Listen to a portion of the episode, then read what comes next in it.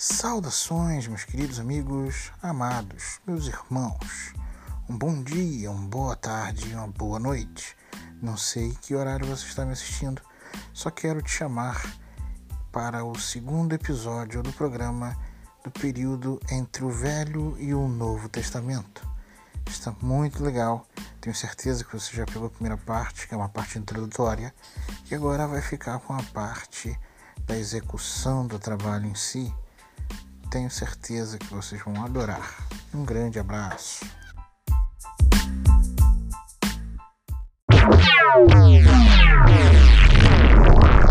Ok. Agora vamos para o que nosso objetivo, que certamente é o que as pessoas estão curiosas. O que é que aconteceu nesses 400 anos? Porque a gente saiu de um Antigo Testamento com o tempo e as pessoas falando. A gente saiu do Antigo Testamento Falando com levitas hebraico. falando hebraico e chegamos no Novo Testamento com fariseu, saduceu e escriba falando grego. Na sinagoga. O que é que aconteceu nesses 400 anos? Que loucura foi essa? Vamos lá.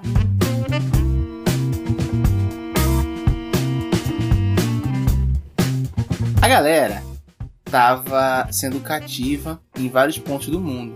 Os judeus ficaram separados em vários locais do mundo. Quando? Quando? Nessa época aí do final do Velho Testamento. Um estava na Babilônia, o outros em Ecbatana, uns eram cativeiros da Síria, o outro Certo. ta- Quando o surge Ciro, Ciro foi um, um imperador da Pérsia. Certo. Ele dominou a Babilônia.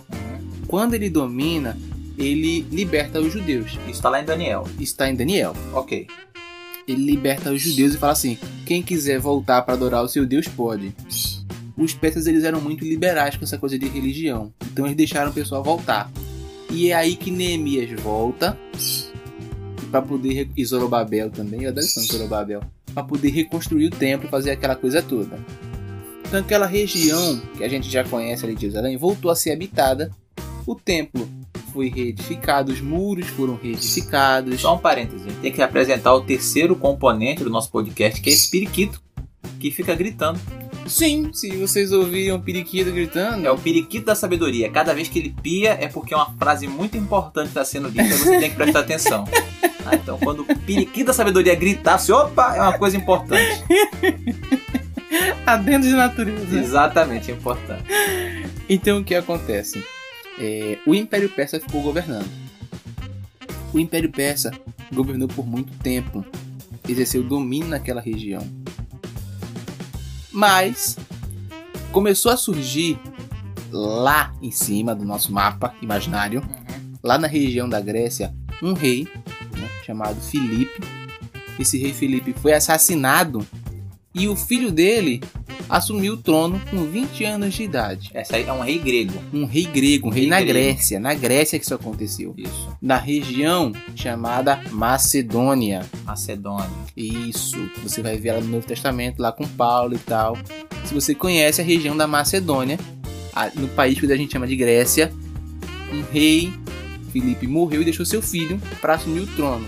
O filho tinha 20 anos de idade e se chamava Alexandre. O famoso Alexandre o Grande. O famoso Alexandre o Grande. Quem nunca ouviu falar de Alexandre o Grande tem até filme sobre ele, né? Tem filme sobre Ele Alexandre é um o Grande, personagem tem famoso. livro sobre Alexandre o Grande, tem história de Alexandre o Grande. Ou Magnus Alexandre também. né? É, em grego, Em grego. Alexandre Magno. E aí, o que que acontece com esse Alexandre Grande? É, ele olhou pro mapa da época, que ele tava vendo assim na, na cabeça dele, e ele falou assim, cara, é, quem fazia fronteira, o Império Persa nessa época era muito grande. Porque assim, a Babilônia, ela, tava, ela tinha um tamanhozinho, né? E a Assíria tinha outro tamanhozinho. A Babilônia foi lá e tomou a Síria, e ficou com o dobro do tamanho, grandona. Aí os persas viram a Babilônia e falaram assim, pô, bora abandonar. Aí a Pérsia tomou a Babilônia. E ficou o tamanho da Pérsia, Mais o tamanho mais da a Babilônia, Ficou gigantesco. mais o tamanho de Israel, que era aquela região ali, mais o tamanho do Egito, que a Pérsia tomou também. Então a Pérsia ficou assim, um, um, um, um tamanho gigantesco. Era quase 6% do mundo, Do mundo conhecido. o, o Império Persa, não do mundo mesmo. Sim, sim, do mundo. Globo terrestre. 6%. Uau. Mais ou menos. E aí, quando Alexandre viu isso, ele falou assim: Poxa, eles estão fazendo fronteira com a gente. Se a gente conseguir vencer eles, o império nosso vai, tipo, ser top. Porque, assim, vai ser o maior de todos até agora. Né? Então Alexandre ele pega o seu cavalinho, pega as suas tropas, pega a sua garrafa de café. Opa. Né? Alexandre pega as suas tropas e ele começa a marchar é, para poder dominar essa região. E ele começa a vencer. E ele vai vencendo, ele vai vencendo, vai vencendo. Encurrala o rei Dario, ele consegue vencer Dario ele toma a região, toma o Império Persa todo. O Império de Alexandre Grande, ele era grego. É, ele se transforma num império gigantesco que vai desde aquela região da Grécia ali. A Grécia fica um pouquinho depois da Itália. Que é mais fácil o pessoal saber onde fica a Itália do que a Grécia, né? É, a Itália parece uma bota no mapa, parece É. um sapato. Isso, aquele sapatinho no mapa ali. Aí viu? Informação importante. Fica- Passa da sabedoria avisou. É. a Grécia fica ali daquela região. O Império começava ali ia até a Índia. É, é longe, hein? Até a Índia. Ele- se ele vai mais um pouquinho, ele entra lá no, no, no chinês. É, ali, ele outra só, não, ele só não entrou na Índia porque já fazia 10 anos que ele tava em campanha, o pessoal tava cansado, pô, Alexandre, vou dar pra casa, minha família e tal. Aí ele, tá, tudo bem. Então parou ali no Rio Ganges, na Índia. Mas assim, um, um- gigantesco império. E Alexandre tinha uma coisa de impor a, von- é, é, a religião. Só um parênteses. Pra você aí, meu amigo, que tem mais ou menos 20 anos e tá chateado porque não passou no vestibular, porque fala, pô, já tô com 20 anos, não passei no vestibular, não passei na faculdade. Não se chateie, porque Alexandre assumiu um reino com 20 anos e com 30 já tinha dominado o mundo inteiro. E morreu com 30. então, não vai se comparar com as outras pessoas, porque Não. senão você vai sair perdendo muito feio. Porque em 10 anos ele dominou o mundo. Dominou. Eu já tô com quase 30 e não dominei nada. Dominei nem minha boca, porque eu tô fome, quando eu tô com fome eu como a beça. É, mas pelo menos você tá vivo, né? Pelo menos eu tô vivo. Alexandre, né? Morreu. Vamos seguir. Então Bom. Alexandre dominou praticamente ali, quase da Itália até a Índia. Aquilo tudo ali dominou. Isso, né? E o que acontece? Acontece que ele impunha os costumes dele, ele impunha a cultura grega nos povos que ele passava. Quando ele dominava o lugar, só agora vocês são propriedade dos gregos, da- do reino da Macedônia, vocês têm que falar grego, a cultura de vocês é grega, a religião é grega, grego, grego, grego. Ele empurrava o grego. Vão se vestir feito grego. Exceto quando ele chegou na Pérsia, que ele gostou da roupinha, passou a se vestir feito persa, É e andar feito persa, com bicho persa, foi. O Sério? pessoal reclamou dele por causa disso. Ele gostou da Pérsia. Gostou da, Ele da gostou roupa do Persa. É, ele gostou da roupa do Persa. Os persas Mas, tinham estilo, né? o estilo. Mas enfim, é. Agora, uma coisa interessante é que isso que Alexandre fez foi algo tão forte que a gente sente isso até hoje. Sente? Sente, porque a, influ- Sente. a influência grega no mundo é muito forte. É Tem uma muito frase muito famosa que várias pessoas dizem, então eu não sei quem foi o primeiro que, diz, que disse, que é assim: nós pensamos o que pensamos porque os gregos pensaram o que pensaram. Uau. Mas é verdade, porque muitas palavras no português vêm. Não, a gente diz que o Do português, idioma a gente grego. diz que o português é uma língua latina. Mas ela é tão latina quanto ela é grega, porque metade do que as nossas palavras vem do, do, do latim, e isso é uma informação certa, não é tudo. A outra metade vem do grego. A gente tem uma influência tão, quanto, tão grega quanto do latim. É greco-latino. É uma língua greco-latina. A gente tem muita influência do grego, muita coisa do grego na nossa língua. Claro, e, e por causa desse tipo. Por causa dessa ação daí de Veio lá de Alexandre. Alexandre, veio lá de Alexandre. Por causa- E o que acontece? Ele saiu invadindo e impondo a religião. E quando ele foi invadir Jerusalém, o templo estava lá erguido, ele cercou a cidade, ele cercou Tiro, ele cercou aquela cidade todinha, ele E esse cercou a templo já foi o templo que Neemias e Esdras reconstruíram. e Zorobabel. Sim, Zorobabel. Neemias e Que Ageu e Zacarias Isso. Pegaram É, o pessoal poder É. Neemias reconstruiu os muros da Os cidade, muros. Esdras acompanhou e fez aquela reforma espiritual, e Zorobabel reconstruiu. É porque O Zorobabel templo. não tem livro. É, mas ele Zorobabel reconstrói o templo. E aí o que acontece? Quando ele chegou lá, ele cercou a cidade e tal. Saiu um sacerdotezinho. Ele falou: Que isso? Vocês vão lutar com esse cara de branco aí? Ele falou assim: Olha, a gente não vai lutar contra você. Porque a gente já sabe o que vai acontecer. E aí Alexandre falou assim: Como é que é? Não, peraí, peraí, peraí, peraí. Até o passarinho apitou, isso é, isso é importante. Ele lá, falou assim: a gente não vai lutar com você. Quem conta essa história é o historiador Flávio Josefo. Tudo bem. É, toda essa parte que a gente tá contando agora não está na Bíblia. Isso. Isso aí, Isso aí não tá você não Bíblia. vai encontrar na Bíblia porque a gente tá falando sobre o que não está na Bíblia. Isso é um período, isso é- são informações históricas. E Isso aí tá escrito naquela página em branco que você passa entre Malaquias e assim, Novo Testamento, Isso. Mateus. Isso aí são informações históricas, não é coisa bíblica. é São relatos históricos, são pesquisas históricas, são descobertas, são pergaminhos, são. Então, assim, coisas Alexandre o Grande veio dominando tudo. E quando ele chegou lá, ele falou: Vou, dom- vou dominar Jerusalém. E vai Ele ser mais uma que eu vou impor. Ele Isso. cercou a cidade. E saiu um sacerdote pra conversar com ele. O sacerdote que foi conversar com ele. E aí? do sacerdote. E aí ele falou, porque não tinha rei na época, Sim, sim. já não era mais reinado, né? O sacerdote saiu e falou assim: a gente não vai brigar com você, porque a gente já sabe o que vai acontecer. E aí Alexandre falou assim: mas como assim? Eu mesmo não sei o que vai acontecer e vocês sabem. Só que ele tinha aquela cultura dos deuses e tudo Sim, mais. ele era um cara sabe? muito O religioso. sacerdote falou assim: a gente já sabe o que vai acontecer e tá escrito no nosso livro. Aí ele ficou curioso, né? Acompanhou o sacerdote até o templo.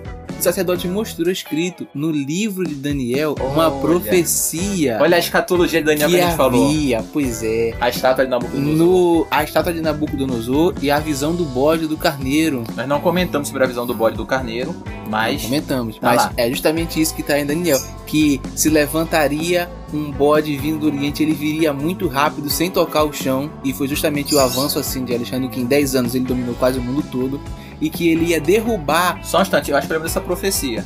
É de um ah, carneiro. lembra? É, é, fala de um carneiro que dava amarrada pra vários lados e vinha um bode do Oriente voando, sem tocar o chão, e ele batia e ele quebrava o chifre do carneiro.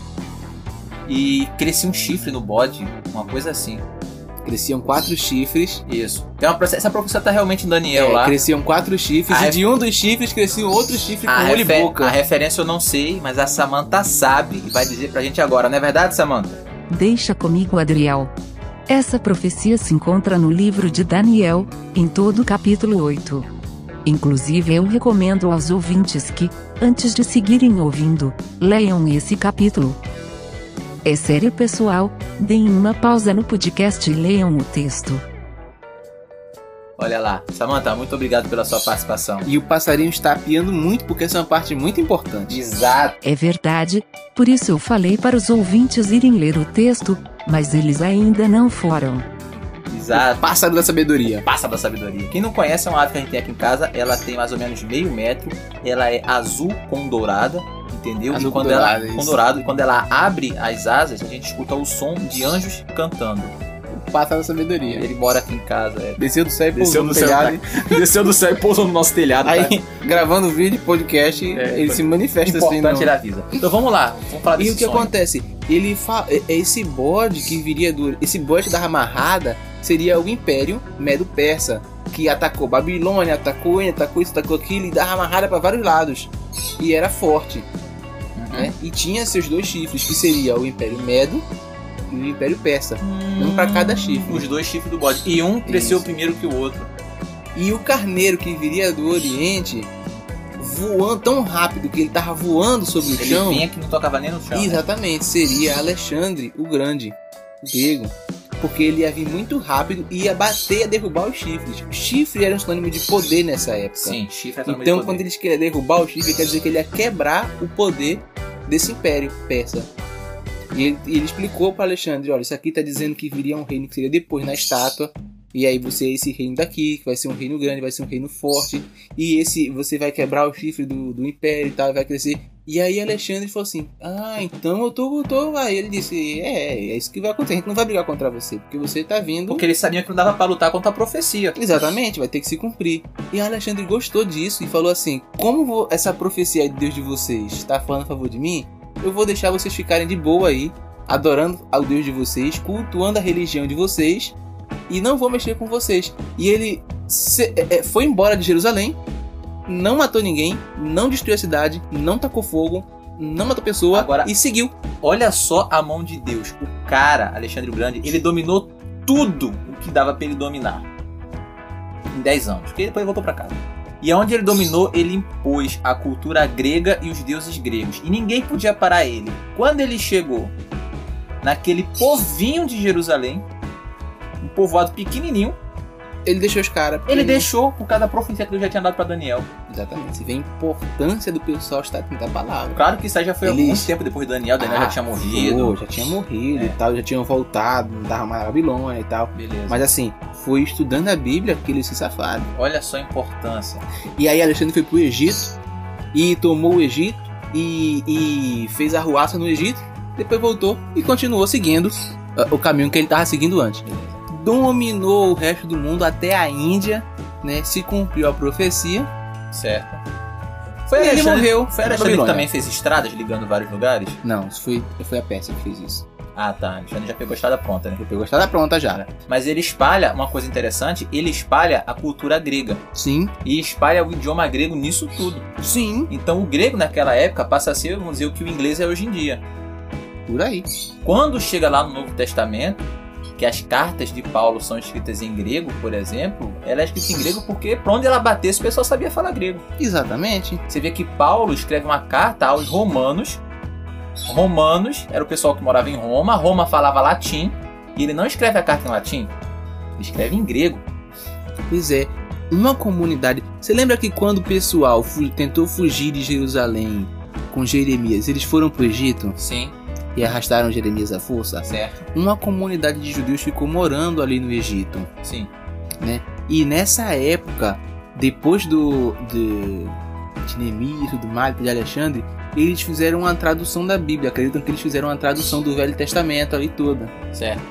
feita em grego, que é chamada de Septuaginta. E ela saiu em grego.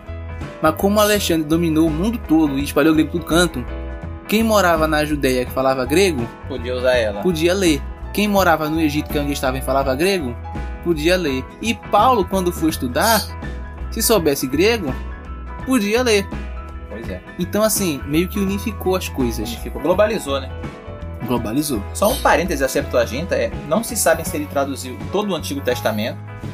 Alguns acham que essa Septuaginta era todo o Antigo Testamento, outras acham que era só o Pentateuco. Que quem terminou essa tradução foi lá depois de Jesus. Eu acho que um rapaz lá que. É, Como é que é o nome dele? Me fugiu. eu não lembro também não, Foi mas o rapaz é, que se, se castrou. Assim, traduziram alguma coisa ali. Orígenes, Orígenes, acham que foi Orígenes. Mas enfim, havia uma tradução. Ah, havia uma tradução feita dessa época por Beleza, uns então, 72 Alexandre o estudiosos Grande domina. dominou. Ou seja, depois Dominou. do Império Babilônico, levanta o Império Medo-Persa, que é até Daniel, acaba o Antigo Testamento, e aí entra o Império Fica Grego. mais um pouquinho e aí começa a surgir o Império Grego com essa força toda, domina assim Isso. rápido, pá, em 10 anos. E acontece o processo chamado helenização, Exatamente. que é trazer a Tudo cultura que você helênica. ouvir falar de helênico quer dizer que é grego. Isso, Não quer dizer que é da Helena, quer dizer que é grego. isso. E aí o mundo fica helenizado. Isso até hoje tá aí. Quem não conhece Zeus, Afrodite, Poseidon, esses nomes assim, a gente conhece, né? Pois é, Beleza, vamos seguir a história. vamos lá.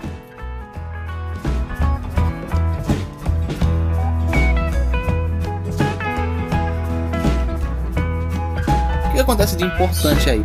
Alexandre morre de uma hora pra outra. Pá, do mesmo jeito que ele assume, ele morre também. É assim, fulminante a morte dele. Ninguém sabendo que ele morreu. Na né? Babilônia, ninguém sabe. Tem gente que fala que foi dengue, malária, é, é, é, tem gente que diz que foi meningite, Foi envenenado. tem gente que fala que ele foi Ele envenenado. morreu com 30 anos, morreu Ele morreu com cedo. 30 anos, 10 anos depois. Assim, a missão dele na Terra, dominar metade do mundo. Ele saiu, dominou o mundo todo e morreu. Pronto. Foi. Quando ele morreu, tem aqueles generais que sempre ficam de olho grande, né? E ele não tinha filho. Ele não tinha filho. E aí, quatro generais disputaram o poder. Certo. Um se chamava Cassandro. Caçando. Cassandro. Ele voltou pra casa e ficou com um pedacinho que era lá da Macedônia. Beleza. E ficou por ali. O outro era Lisímaco. Ele brigou com Cassandro e ficou ali pela Ásia Menor. Tudo bem. E aí teve um que foi Ptolomeu, Certo. que foi para o Egito e dominou uma região do Egito. Já tá muito perto ali de, de Israel. É, ele dominou uma região do Egito e pedacinho ali de, de Israel ele ficou de olho assim, mas não dominou não. E o outro, Seleuco, ele ficou com o resto. Tá ok. Aí pegou Israel. Pegou tudo. Pegou, tudo. pegou a Índia, pegou a Ásia Central, pegou um pedacinho da Ásia Menor lá em cima, ele pegou é, é, é, o reino do- dos mongóis, pegou um bocado de coisa ali pelo meio da. E, e aqui a parte da Palestina, Certo. que é onde fica Israel, Síria, Só que ele pegou de um jeito meio fraco, ele não tinha muito interesse naquela região, tava meio fraco com tudo ali. E aí Ptolomeu, que tava de olho naquela região ali, porque aquele lance, quem tem o Egito, geralmente quer a região da Palestina para poder passar pro resto do continente, pro resto do mundo. Isso.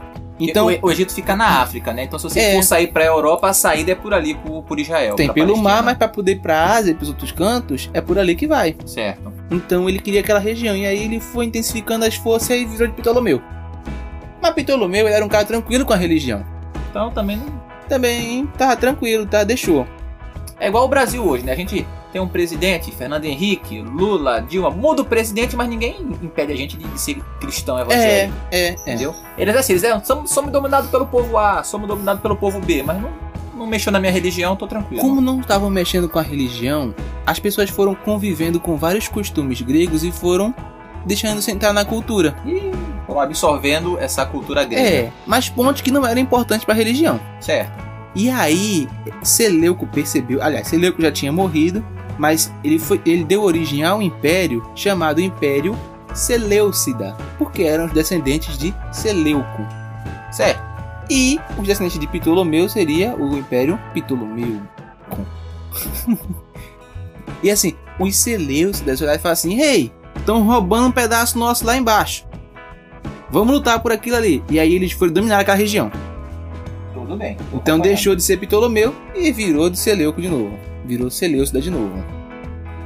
Quando assumiu de novo essa, essa, essa coisa Seleucida, eles voltaram agora muito Porque rigorosos. assim, inicialmente, é, só pra. Era de Alexandre, era o Império grego. Alexandre morre. Aí o general dele que assume aquela região é o Seleuco. Seleuco. Mas ele não tava nem de olho. Isso. O Ptolomeu assumiu ali perto e falou: Vou pegar esse pedaço que o Seleuco tá deixando mole. E pegou pra ele. Quando ele pegou, o cara disse: Ei, devolve. Aí foi lá e pegou de volta. descendente do outro. Falaram Isso. assim, e aí devolve, e aí pegaram de volta. Só que agora os caras pegaram: Vamos cuidar disso aqui. É, aí quando eles pegaram assim, eles falaram assim, ó só, proibiu o judaísmo, tem que agora ser politeísta, tem que crer em vários deuses igual os gregos.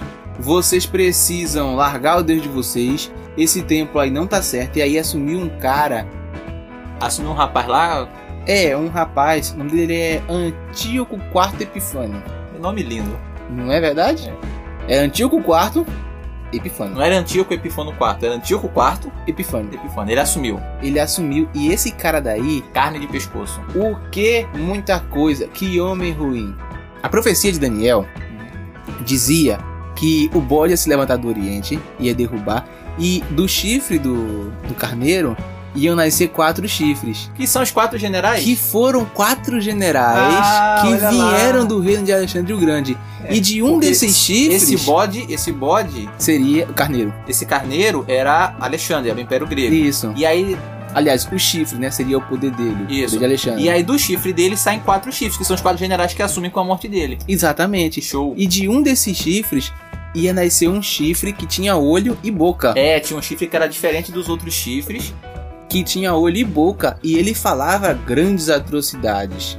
Então, assim, de um desses chifres, ou seja, de um desses generais que assumiu, que foi o Seleuco, veio um líder, que foi esse Antíoco quarto Epifânio, Peraí, peraí, peraí. Do chifre, o chifre era sinal de poder. um sinal de poder. Então vamos lá, do poder de Alexandre o Grande viriam quatro chifres. Quatro seriam poderes. Quatro, quatro reis, quatro dominantes, né? De um que seriam os que foram os quatro generais. Isso. De um desses quatro chifres ia sair um chifre diferente. É um chifre que tinha olho e boca. Isso. Esse chifre que tinha olho e boca era um cara que ia sair de um desses quatro generais, que é o Epifânio, o Antíoco, o quarto Epifânio. É, com nome feio. Certo. Essa coisa de ter olho e boca era porque ele ia ser assim muito, como a gente fala hoje em dia, afrontoso. Uhum. E foi esse cara daí. Esse cara é, instaurou uma perseguição aos judeus, ou seja, surgiu um poder dentro daquele poder, dos quatro poderes. Certo, tô acompanhando. Esse cara instaurou uma perseguição contra os judeus. Esse cara mandou matar sacerdote. E, pasme, ele até mandou fazer um churrasco de porco em cima do altar de sacrifício no templo de Jerusalém. Só pra lembrar que porco é um animal imundo. Porco era um animal imundo Não que nem, comer. não servia nem para comer. Que podiam- dirá para sacrifício. Sacrifício tinha que ser o carneiro, tinha que ser puro e tudo mais, de um ano, Certo. sem ter quebrado. E o cara pegou um porco e falou assim: Eu vou fazer um churrasco de porco em cima do altar. Então, assim, o pessoal já ficou Era na afrontar, vala com isso. completamente. E é. como se não bastasse, ele mandou fazer uma fila de sacerdotes e foi dando churrasco de porco para os caras comerem. Ele queria humilhar o pessoal e acabar com a religião mesmo. né? E falou assim: quem não comer morre. Teve muita gente que não comeu e morreu, teve gente que comeu e, e- e ficou chorando depois e tal. E assim, quando isso aconteceu, teve um camponês que era sacerdote Certo. judeu que ele falou assim: agora chega. Esse agora cara, já deu. Eu acho que é quem eu tô pensando que é. Eu não sei o que você tá pensando que é. É o Esse aí Matatias. é o Matatias. Gente, olha que só. não matava as suas tias. o Matatias era um bom homem. Matatias, ele acabou com os Não. irmãos do. O Matatias era um bom homem. Gente, Matatias é uma figura muito importante. É uma figura muito importante. Para o povo judeu até hoje. Exatamente. Inclusive, nos livros deuterocanônicos, nos livros apócrifos, a gente vai falar um pouquinho deles no final, a figura do Matatias aparece. Sim. Então, vamos falar de, de Matatias.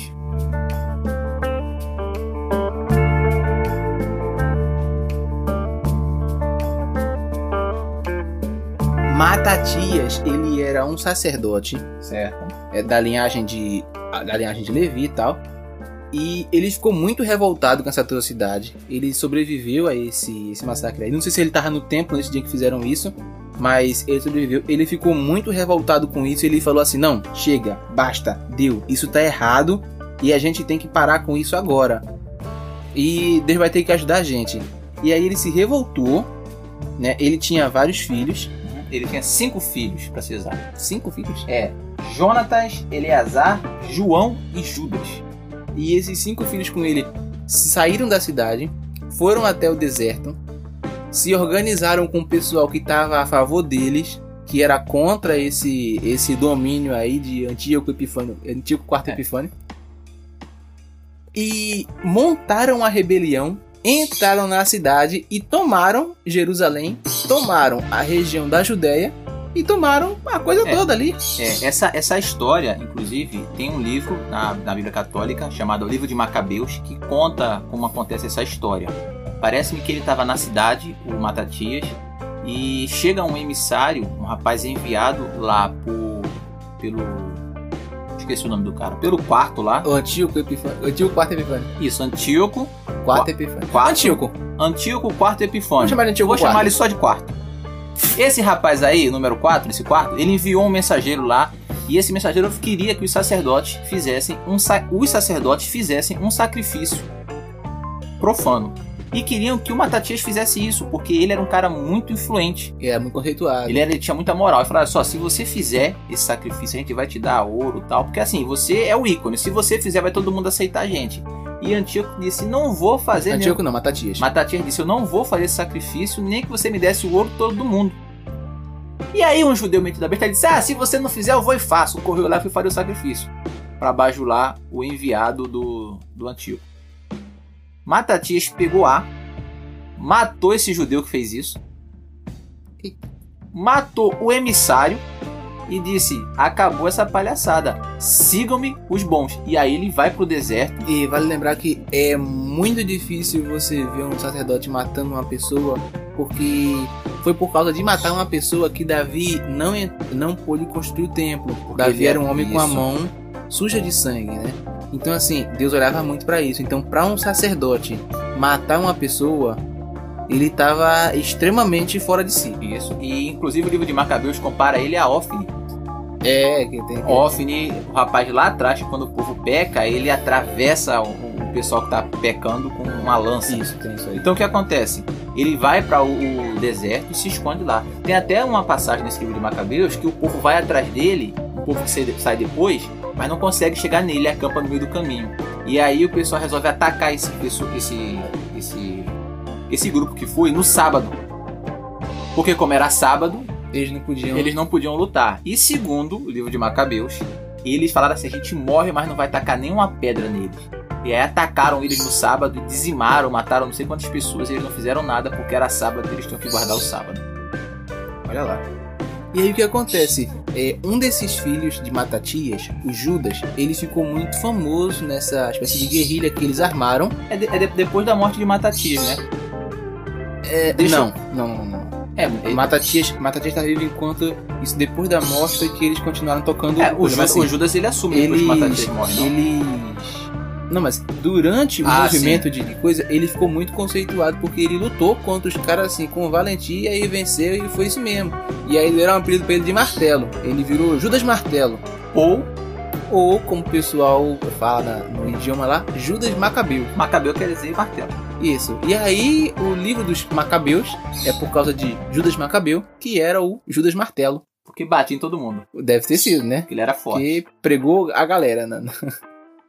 E aí, assim, quando Matatias morre, esses filhos, é, eles tocam o bonde. Como eles eram levitas, como era da família de Levi, eles é, restituem o Só sacerdote. um, um parênteses, né? O, a, a reforma que Matatias fez, ela foi importante. Eles invadiram as cidades, eles circuncidaram pessoas à força, porque naquele período ali era proibido circuncidar o filho. Quem circuncidasse o, o quarto mandava matar.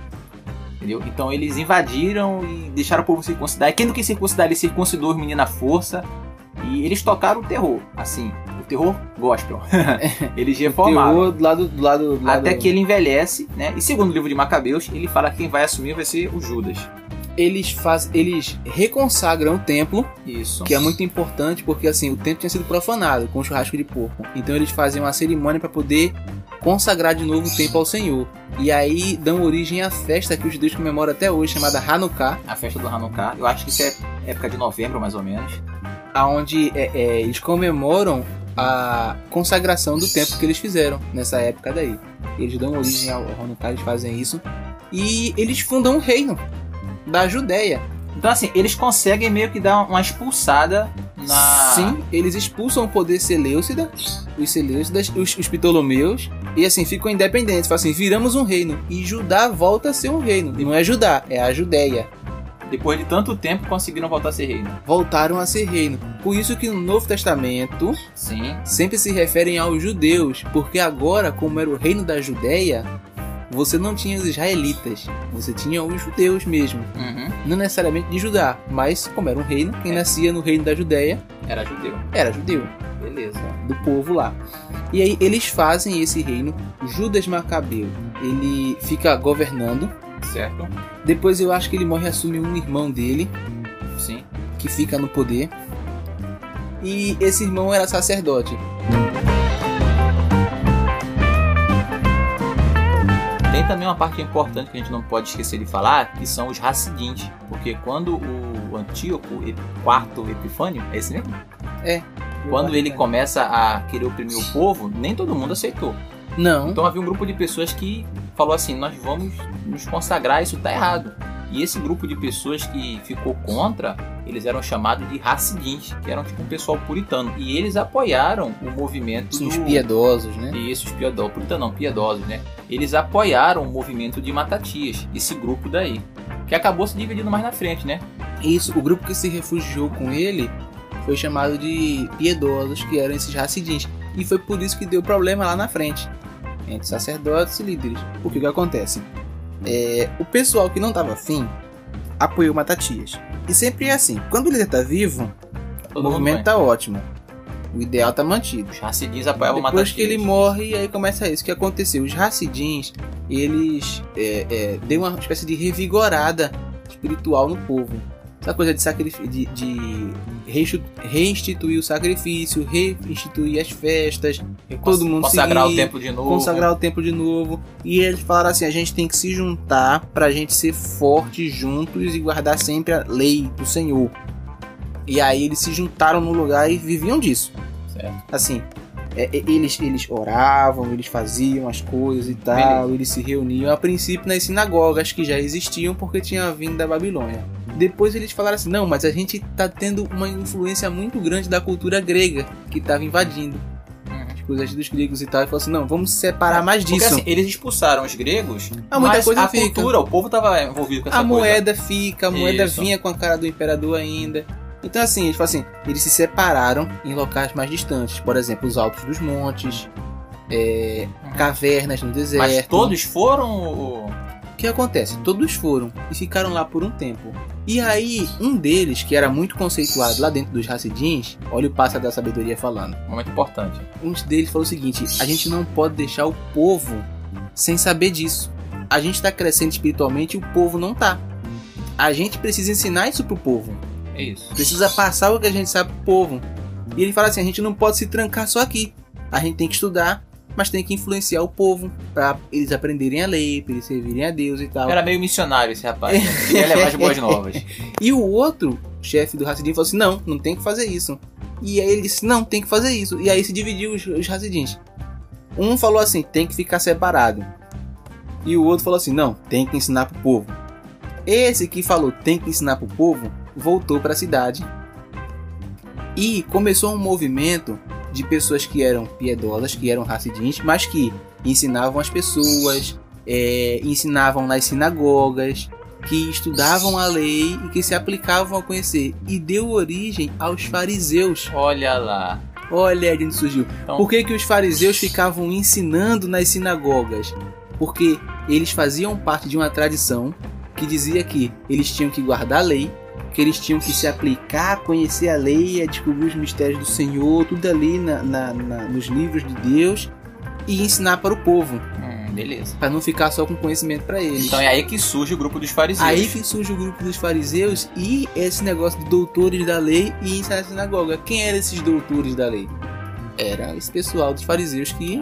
E os outros racidins que continuaram lá nas, escondidos, E os outros racidins? Esses outros racidins continuaram escondidos certo? e se transformaram no grupo de pessoas que se dedicavam a conhecer a Deus, a fazer cópias da lei de Deus e, e guardar nos locais onde eles se reuniam. E viraram os essênios, Os essênios. Não que aparece, é um grupo pouco conhecido. não aparece no Novo Testamento, eu acho o nome essênio. Eu acho que não aparece. Eles tiveram seu valor. Eles fizeram várias cópias. E, pasme, e mais ou menos em 1950, acharam uma caverna lá no Mar Morto. Um pastor de ovelha estava lá perdido. Achou uma caverna e quando puxou, vários rolos escritos dessa época daí de Jesus Cristo, de, de um pouquinho antes de Jesus, que era de uma comunidade de essênios que vivia ali Uhum. e que vivia só de fazer manuscritos. Então a gente tem muitos manuscritos hoje por causa do trabalho deles. Foram os manuscritos do Antigo Testamento, né? Uma das Eu melhores é. cópias que são da caverna de. Qumran. Como é que se fala esse nome? Caverna de Qumran, Qumran, não sei como é que fala. É Q-U, é Qumran. Q-U-R-A-M. É, Qumran. Qumran. Irã. São os manuscritos da caverna de Quirã. Então, assim, os essênios, eles foram importantes Sim, porque até eles hoje. conseguiram preservar, né, os Os textos. textos originais tem um valor muito importante. Eles tinham cuidado pra fazer aquele, aquela Beleza. escrita e tal. E aí, assim que surgem os fariseus e os essênios. Então você Sim. vê que o fariseu, inicialmente, a proposta dele era boa. São pessoas que não querem se contaminar com o mundo. São pessoas que querem se dedicar a Deus, aprender a lei de Deus e ensinar para os outros. Ou seja, tudo de bom. Tudo de bom.com, só a, sucesso. A ideia inicial do fariseu era uma ideia muito boa. É interessante a gente ver que quando Jesus critica os fariseus, Jesus cri- critica eles por causa da hipocrisia, porque muitos deles ensinavam as coisas, mas eles mesmos não queriam praticar, pelo amor ao dinheiro e porque com o tempo é, ganhou um status, o nome fariseu, e algumas pessoas se orgulhavam de ser fariseus, estavam mais preocupados em ter esse status do que em realmente cumprir o papel deles. Mas o fariseu, inicialmente, ele nasce com Um uma- propósito muito bom. um propósito muito bíblico, diga-se de passagem. Muito, muito louvável. Beleza. E aí os fariseus passam a fazer isso, né? Isso. Só que a família do. Não, não, mas calma Vamos lá. lá. É, os fariseus, eles assim, ensinavam a lei, mas as sinagogas se espalhavam e eles precisavam de material para ensinar. Eles precisavam de cópias dos textos. Uma parte dos fariseus se especificou em copiar textos bíblicos.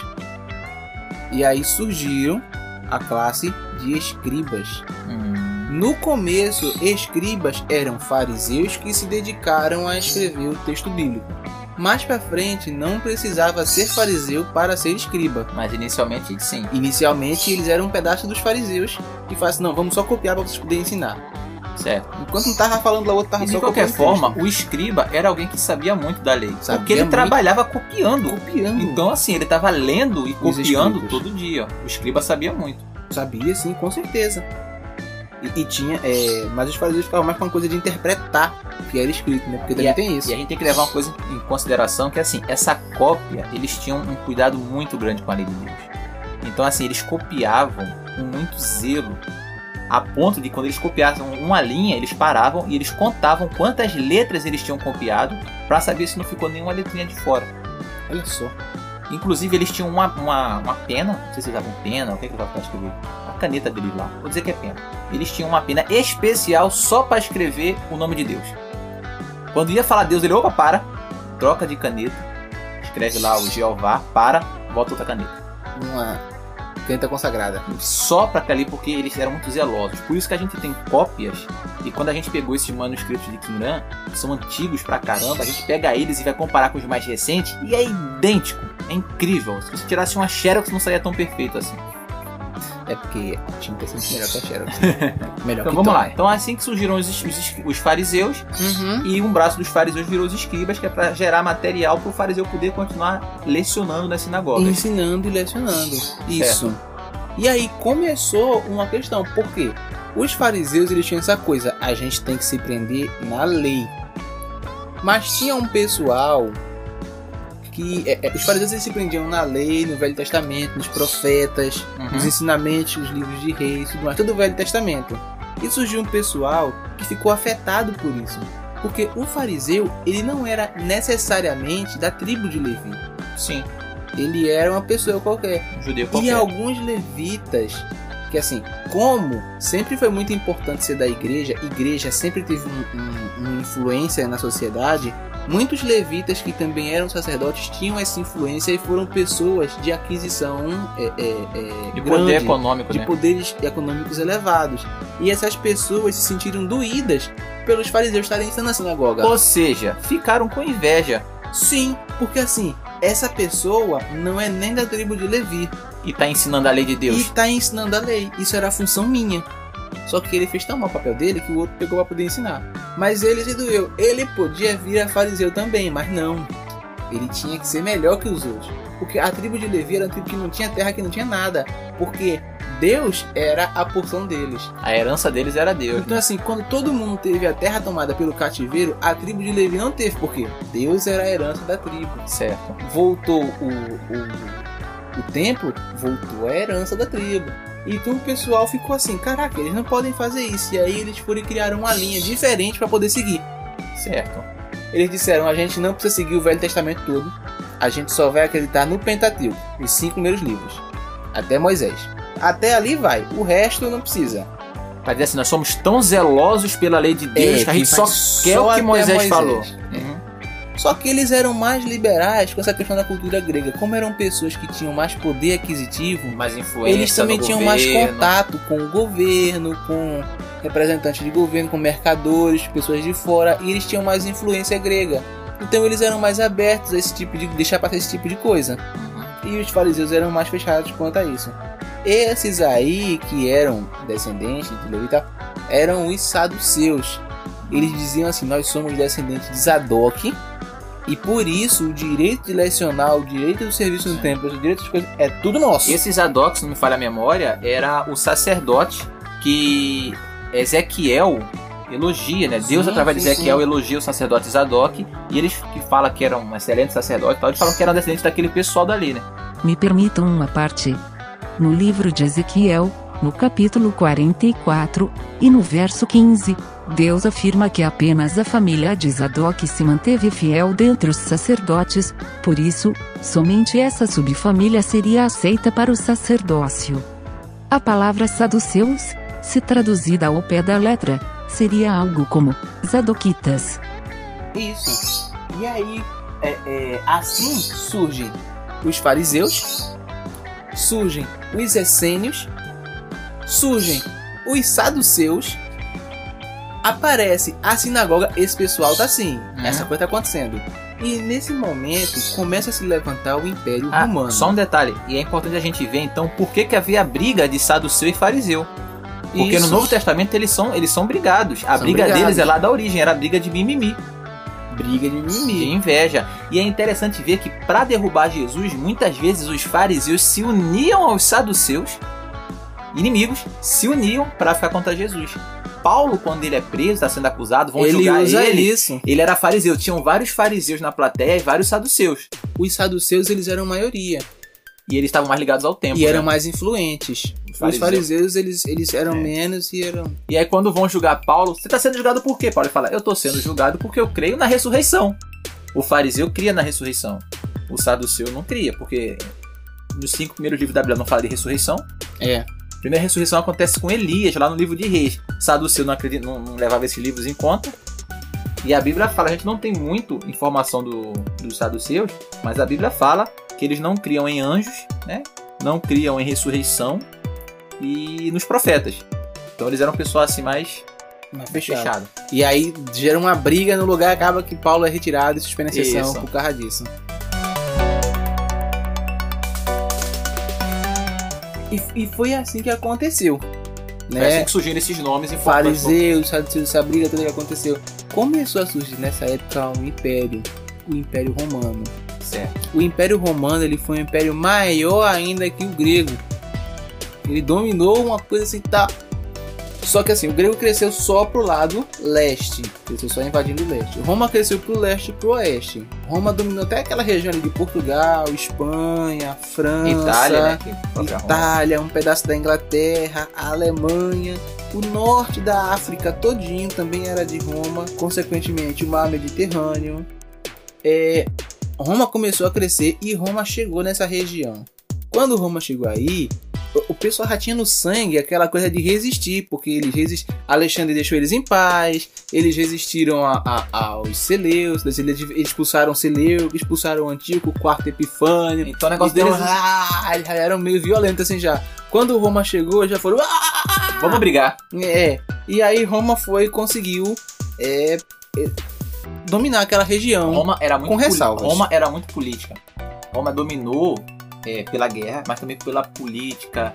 Roma tinha um senado, Roma tinha uma legislação. É importante dizer isso, porque nessa época só haviam monarquias, só haviam impérios. E Roma é a primeira que chega como república. Então Roma, Roma era um, era um não é que era um, fora da caixinha. não era que era um presidente feito hoje, mas Roma era uma república. Roma tinha um senado, Roma tinha senadores, Roma tinha governante. O esquema era completamente diferente E do uma que coisa eles interessante conheciam. é que o Império Romano domina tudo. E todo mundo que domina impõe sua cultura. Quando eles começam a dominar o Império Grego, eles veem que a cultura grega era tão boa, era tão rica, era tão inteligente, que em vez de eles imporem a cultura deles, eles assimilam a cultura grega. E mesmo com o Império Romano dominando, e, o- e a língua oficial de Roma era latim, eles mantêm a língua oficial, a língua grega. Sim, porque assim eles uniram mais povos ainda. Exatamente. Deu menos trabalho. O latim era falado na corte, ali talvez na cidade de Roma, no Coliseu, eles falavam latim, eles tinham a língua latina, Mas a língua mas o que rodava mesmo no mundão assim era o grego. era a língua oficial do Império grego. Eles tinham que falar grego. Era o grego que rodava, porque ficava ser mais fácil deixar grego dominar com o grego do que você ficar fazendo. E aí Roma vem dominar, vamos lá. Roma domina a região, o pessoal se levanta ainda um pouco. Aí Roma tenta falar: não, calma, vamos mais devagar. O império da Judéia, né? Que tinha virado um império, tinha virado um reino da Judéia. Ele tá mais enfraquecido por causa dessas brigas entre sacerdote, governante, governante, sacerdote. Depois o sacerdote vira o governante. E aí o pessoal não quer aceitar um rei que fosse de fora dos macabeus, porque o rei tinha que ser macabeu. Roma sai com uma sacada genial. Ela coloca um imperador dela e põe ele para casar com uma descendente dos macabeus. E aí eles casam uma família com alguém que foi escolhido de Roma. Então o povo fica meio assim, não gostou, mas desceu. Beleza. Assim, em teoria tem um macabeu no poder. Né? O pessoal não gosta E quem muito, tá mandando é Roma, né? Quem tá mandando é Roma, mas tem um macabeu no poder, então fica aquela coisa meio assim, o cara se casa politicamente e segue. E aí o Império Romano domina.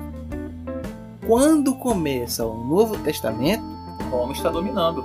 Roma está dominando.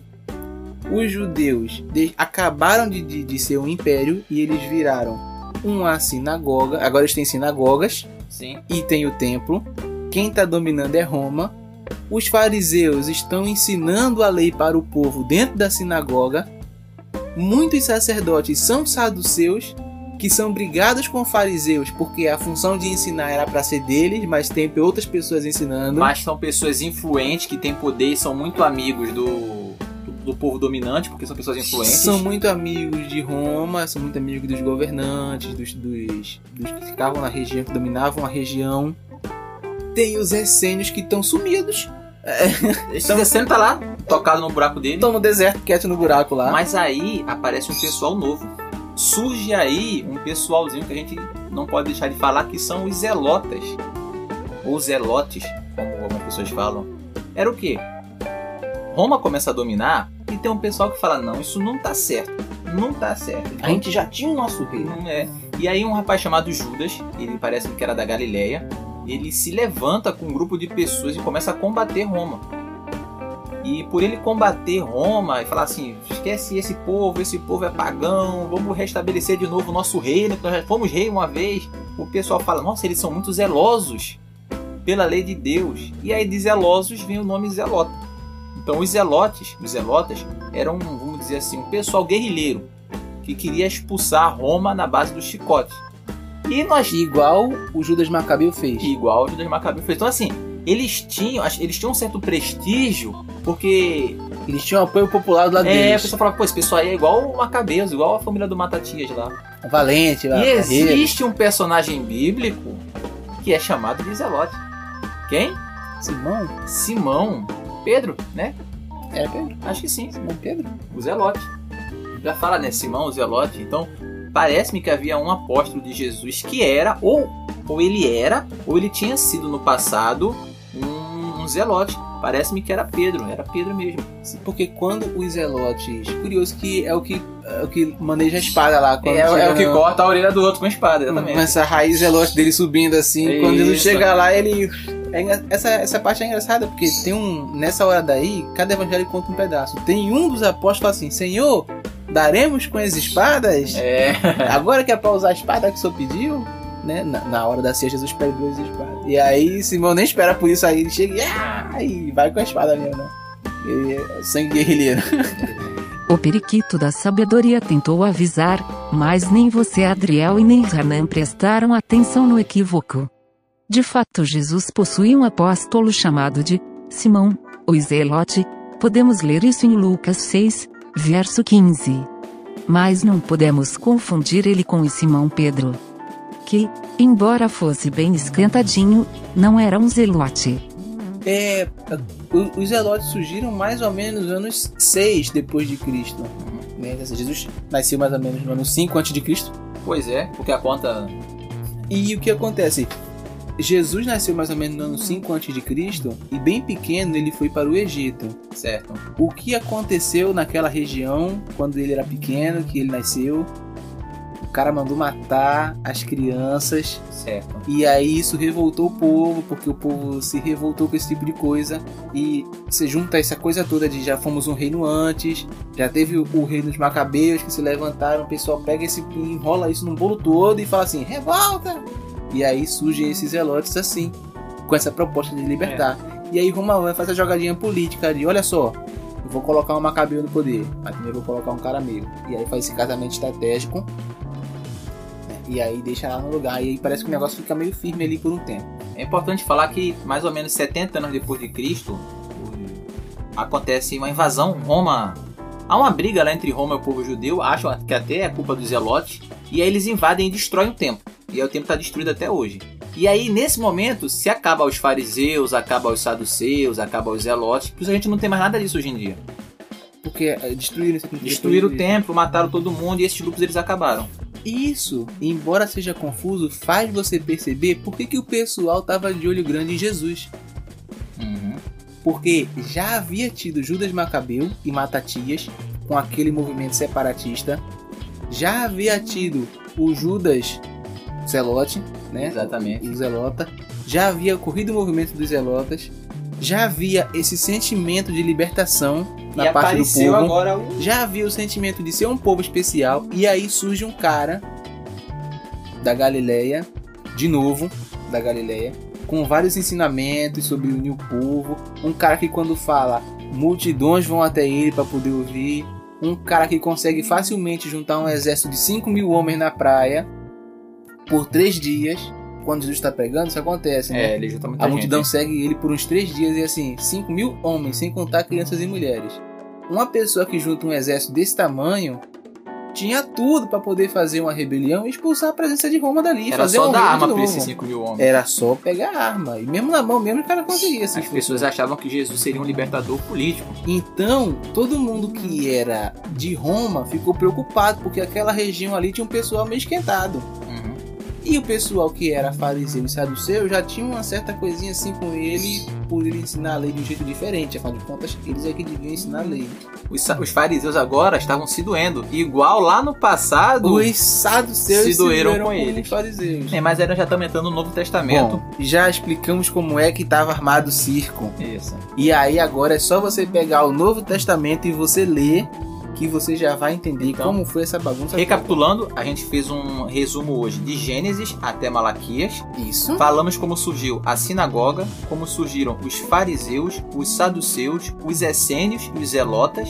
Falamos do Império Helênico de Alexandre o Grande.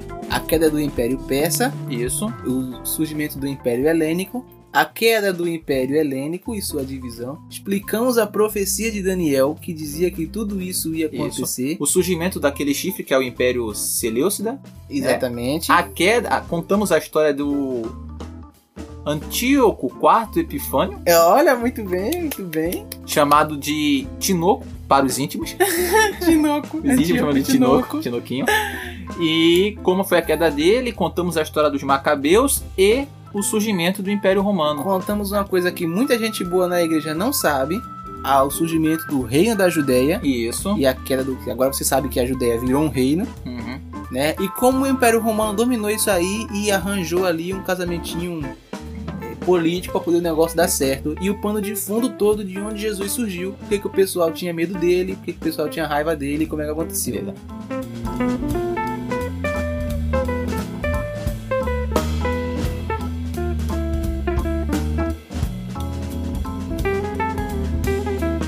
Gente, tem um detalhe que a gente esqueceu de falar, que é os livros apócrifos. Sim! Vamos fazer um parênteses rápido para falar dos livros apócrifos ou os livros deuterocanônicos.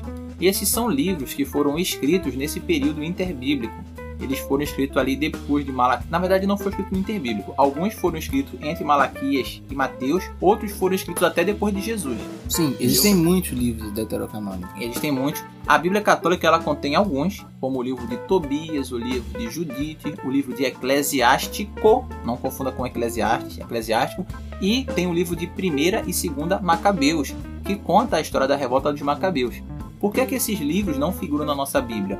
Porque são livros históricos, mas livros que não foram considerados inspirados pelo Espírito Santo.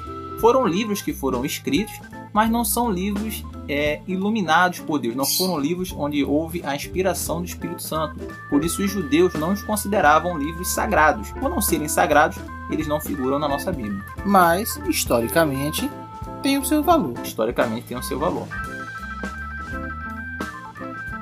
Tinha mais coisa para se falar. Sempre tem mais coisa. Tem as escolas lá de interpretação, tem a questão dos idumeus lá de Herodes, tem mais detalhes, mas vamos deixar isso para um outro momento, porque o nosso objetivo aqui é falar do período intertestamentário. E agora Jesus já nasceu. Vamos nos despedir? Vamos?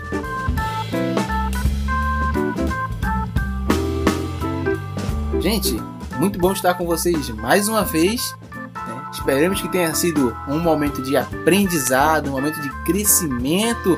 Dessa vez fora da palavra, mas dentro da palavra. Isso. né? Coisas que estão fora da ilha, mas que é importante para você poder aprender. Eita, travou aqui, né? e é isso aí.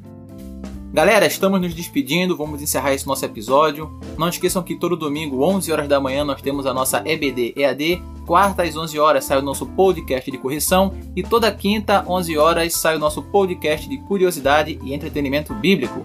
Fiquem todos com Deus, um beijão e até a próxima. Bye bye.